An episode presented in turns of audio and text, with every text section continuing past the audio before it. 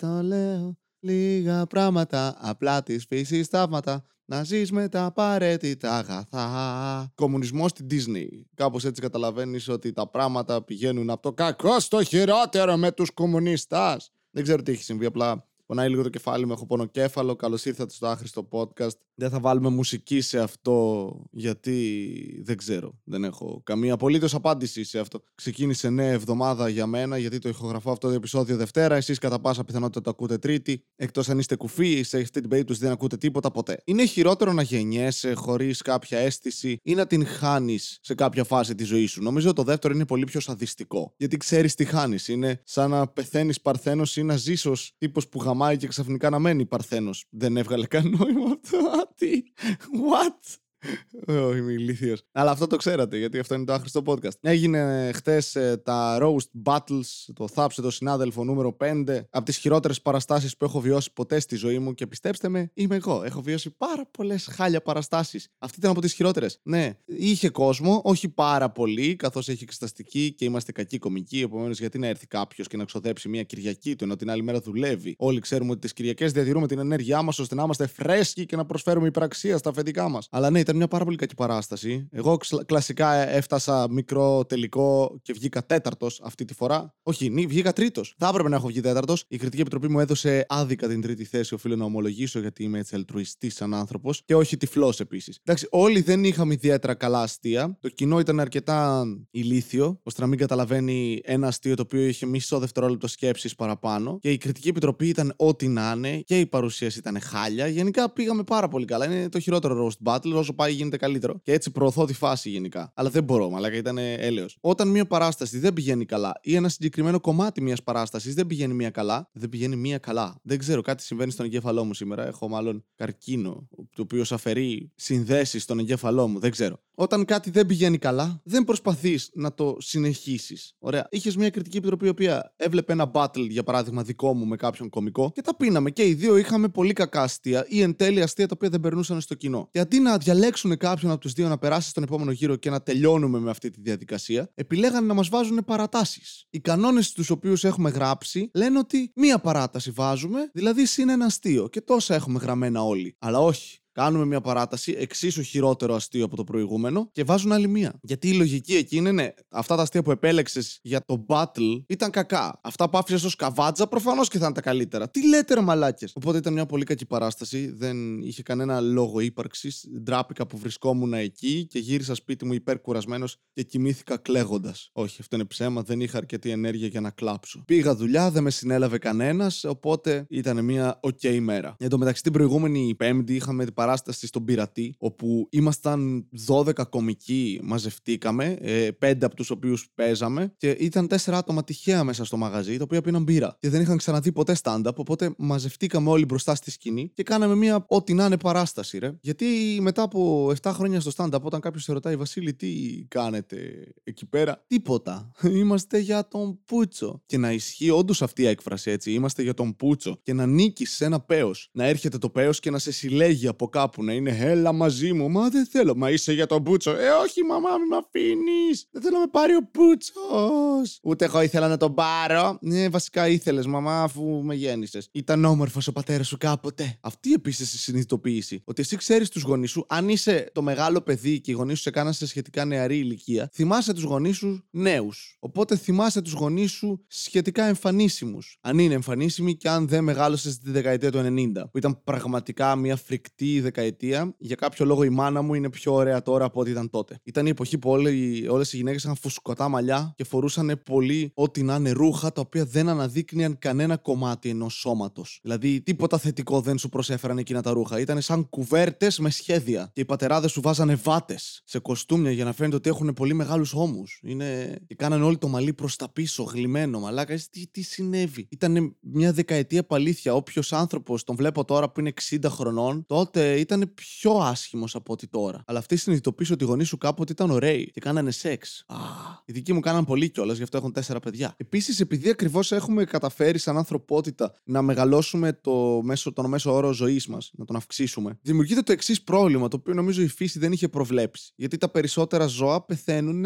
στο φυσιολογικό τους κύκλο, αν δεν τα έχει φάει κάποιος. Και σε εμάς το ίδιο ισχύει, αν κάποια κοπέλα δεν σου πάρει πολύ καλή πίπα, ας πούμε, και πεθάνεις, αν δεν σε φάει δηλαδή, επιβιώνεις και φτάνεις ξέρω σε 75 χρονών. Και ανάλογα με τη ζωή που έκανες και τα γονίδια που έχεις, αλλάζει το σώμα σου αντίστοιχα. Αλλά δεν έχει προβλέψει η φύση γι' αυτό, γιατί όταν γίνεσαι πολύ γέρος, είσαι μια σταφίδα που μυρίζει θάνατο. Και είναι πάρα πολύ περίεργο όταν βλέπεις το δέρμα του άλλου να κρεμάει πάνω στο πρόσωπό του, ρε φίλε. Σαν να λιώνει πάνω στα κόκαλά του είναι. Τα κόκαλα παραμένουν από μέσα, γίνονται λίγο σαν χαρτί και λιώνει από πάνω όλο το πράγμα. Είναι θέλω να δω κάποιον που θα ζήσει 200 χρόνια. Γιατί πιστεύω ότι θα είναι πλαστελίνη. Ήταν και τα Όσκαρ χθες. Α, δεν το θυμόμουν καν. Εγώ κοιμήθηκα και είχε Όσκαρ. Όχι ότι έχει καμία σημασία. Κάποτε ασχολούμουν με τα Όσκαρ. Ήμουν σε φάση Α, έχει σημασία. Και μετά συνειδητοποίησα ότι συνομπάρουν τις καλύτερες ταινίες της χρονιάς. Οπότε η χρονιά δηλαδή που δεν πήγε για προτινόμενο κάτι από την ταινία Nightcrawler με τον Jake Gyllenhaal, είπα εντάξει, παιδιά, κάτι κάνουμε πολύ λάθος. Όπως φέτος δεν ήταν ο Φάρος, ας πούμε, ή δεν ήταν το Uncut Gems, έστω κάποιο στοιχείο, κάποιο κομμάτι αυτής της ταινίας. Νίκησε όμως το Parasite. Οκέι, okay, το οποίο ήταν η καλύτερη ταινία που είδα φέτος μέχρι στιγμής, τουλάχιστον δεν τις έχω δει όλες. Νίκησε το Parasite. Νίκησε μια κορεάτικη ταινία. Νίκησε μια ταινία με υπότιτλους στο Hollywood. Πόση καμπάνια πρέπει να ρίξανε; Γιατί αν δεν το ξέρετε γενικά, ο τρόπος που δουλεύει είναι λίγο σαν προεκλογική εκστρατεία. Γιατί είναι πολλές ταινίες και η Ακαδημία αποτελείται από αρκετά γέρους ανθρώπους, οι οποίοι αμφιβάλλω ότι σκοτώνονται να βλέπουν πολλές ταινίες, ειδικά αν είναι λίγο ψαγμένες. Όπως ας πούμε το Honey Boy φέτος. Άρα γίνεται μια προεκλογική εκστρατεία. Δηλαδή βγάζεις έξω μερικούς ε, από την Ακαδημία, τρώτε λίγο φαγητό, τους πασάρεις ένα CD, ένα screener, το βλέπουν και έχουν δει την ταινία σου και έχεις κάνει και το promotion σου. Όλο αυτό το ξεκίνησε αυτός ο πολύ καλός άνθρωπος που κανείς δεν ξέρει πλέον ο Harvey Weinstein, ναι, μάλλον βίαζε κάποιον και τον έβαζε να ψηφίσει. Αν και προφανώς δεν μπορείς να βιάσεις κάποιον λευκό γέρο. Βασικά μπορείς, αλλά άμα έχεις γούστο, έλα εντάξει. Και βιαστή και γέρους, ε, εντάξει, όχι. Αλλά ναι, νίκησε το Parasite. Πήρε ξενόγλωση, πήρε σκηνοθεσίας και πήρε και καλύτερης ταινίας. Γενικά πολύ σπασμένα τα Oscars φέτος. Αλλά το Parasite για μένα το άξιζε. Ήταν μια πάρα πολύ καλή ταινία. Και θα κρατήσει και σε βάθος χρόνου. Ο Bong Joon Ho είναι δυνατός. Από το Snowpiercer μου άρεσε. Δηλαδή από την προηγούμενη του ταινία. Δεν είναι ότι είμαι ψαγμένο ιδιαίτερα. Και μιας και μιλάμε για ταινίες, να θυμίσω ότι υπάρχει το podcast για πες καμιά ταινία που βγάζουν ο Φίλιππος ο Χατζίκο και ο Στάθης ο Κόλιας. Δύο εξαιρετικοί δικηγόροι, ακόμη χειρότερη κριτική κινηματογράφου. Ο πόνο κεφαλό μου δυναμώνει, μπατσιγουρούνια, δολοφόνη. Και τώρα ακούνε επειδή μου παρακολουθούν αυτό το podcast και έρχονται και μου μαζεύουν. Τι είπες για μας! Δεν έχω πολλά πράγματα να μιλήσω σήμερα. Δεν ξέρω, έχω τον πονοκέφαλο αυτόν. Ήμουν όλη μέρα στη δουλειά, την οποία μισώ τόσο πολύ. Δεν θα έπρεπε γαμότο να βρούμε έναν τρόπο οι δουλειές που κάνουμε να μας αρέσουν. Δηλαδή, είμαστε αναγκασμένοι να κάνουμε κάτι για να έχουμε χρήματα ώστε να αγοράζουμε τροφή, ώστε να μην πεθάνουμε και στην καλύτερη των περιπτώσεων να έχουμε λίγα παραπάνω χρήματα ώστε να κάνουμε και μερικά πράγματα που μας αρέσουν. Και κάποιοι από εμά είναι πιο τυχεροί και μπορούν να ζουν με κάτι το οποίο τους αρέσει. Το οποίο μάλλον κάποια στιγμή θα χάνει την αξία του γιατί όταν κάνεις κάτι για λεφτά, όπως λέει και ο Αλέξανδρος ο Μουρατίδης, χάνει λίγο μια αξία, τουλάχιστον σύμφωνα με τη δική μας οπτική. Αλλά δεν θα έπρεπε να βρούμε έναν τρόπο να είναι πιο ελκυστικό αυτό που κάνουμε. Είναι λίγο μαλακία, ρε φίλε. Ξυπνάς κάθε μέρα και πηγαίνεις, ας πούμε, και κάνεις κάτι. Αλλά από την άλλη έχει άπειρες δουλειές οι οποίες είναι για τον μπούτσο. Πώς γίνεται να σου αρέσει να μαζεύεις σκουπίδια, ας πούμε, ή να, να ξεσκατίζεις να σωλήνες ή ας πούμε να παίζεις σε τσόντες. Σε ποιον μπορεί να αρέσει κάτι τέτοιο; Κάνεις σεξ με πολλές γυναίκες οι οποίες προσποιούνται και όλοι οι άνθρωποι βλέπουν το παίο σου και το κρίνουν και είναι «Ε, είναι πολύ μικρό ή πολύ μεγάλο και «Ε, είναι λίγο στραβό. Και... Έλεος, δεν γίνεται. Αλήθεια πιστεύω ότι κάποιος πορνοστάρ παίζει να μην γουστάρει τη δουλειά του. Να είναι πω, πάλι σήμερα σεξ, αμάν. Και σίγουρα έχεις προβλήματα μες στη σχέση σου γιατί κάνεις συνέχεια σεξ. Δεν γίνεται να μην ταυτίσεις το σεξ με δουλειά. Είναι σαν εμένα να μου, λες, να μου λέει κάποιος Βασίλη, κάνε τον αυνανισμό σου και θα σε πληρώνουμε. Ε, κάποια στιγμή θα είμαι, ε, δεν θέλω να το παίξω τώρα. Πληρώνεσαι. Ε, πω, εντάξει. Και δεν πάει. Δηλαδή δεν βγαίνει αυτό το πράγμα κάθε φορά. Να μπαίνεις στη διαδικασία, να κάνεις κάτι αναγκαστικά.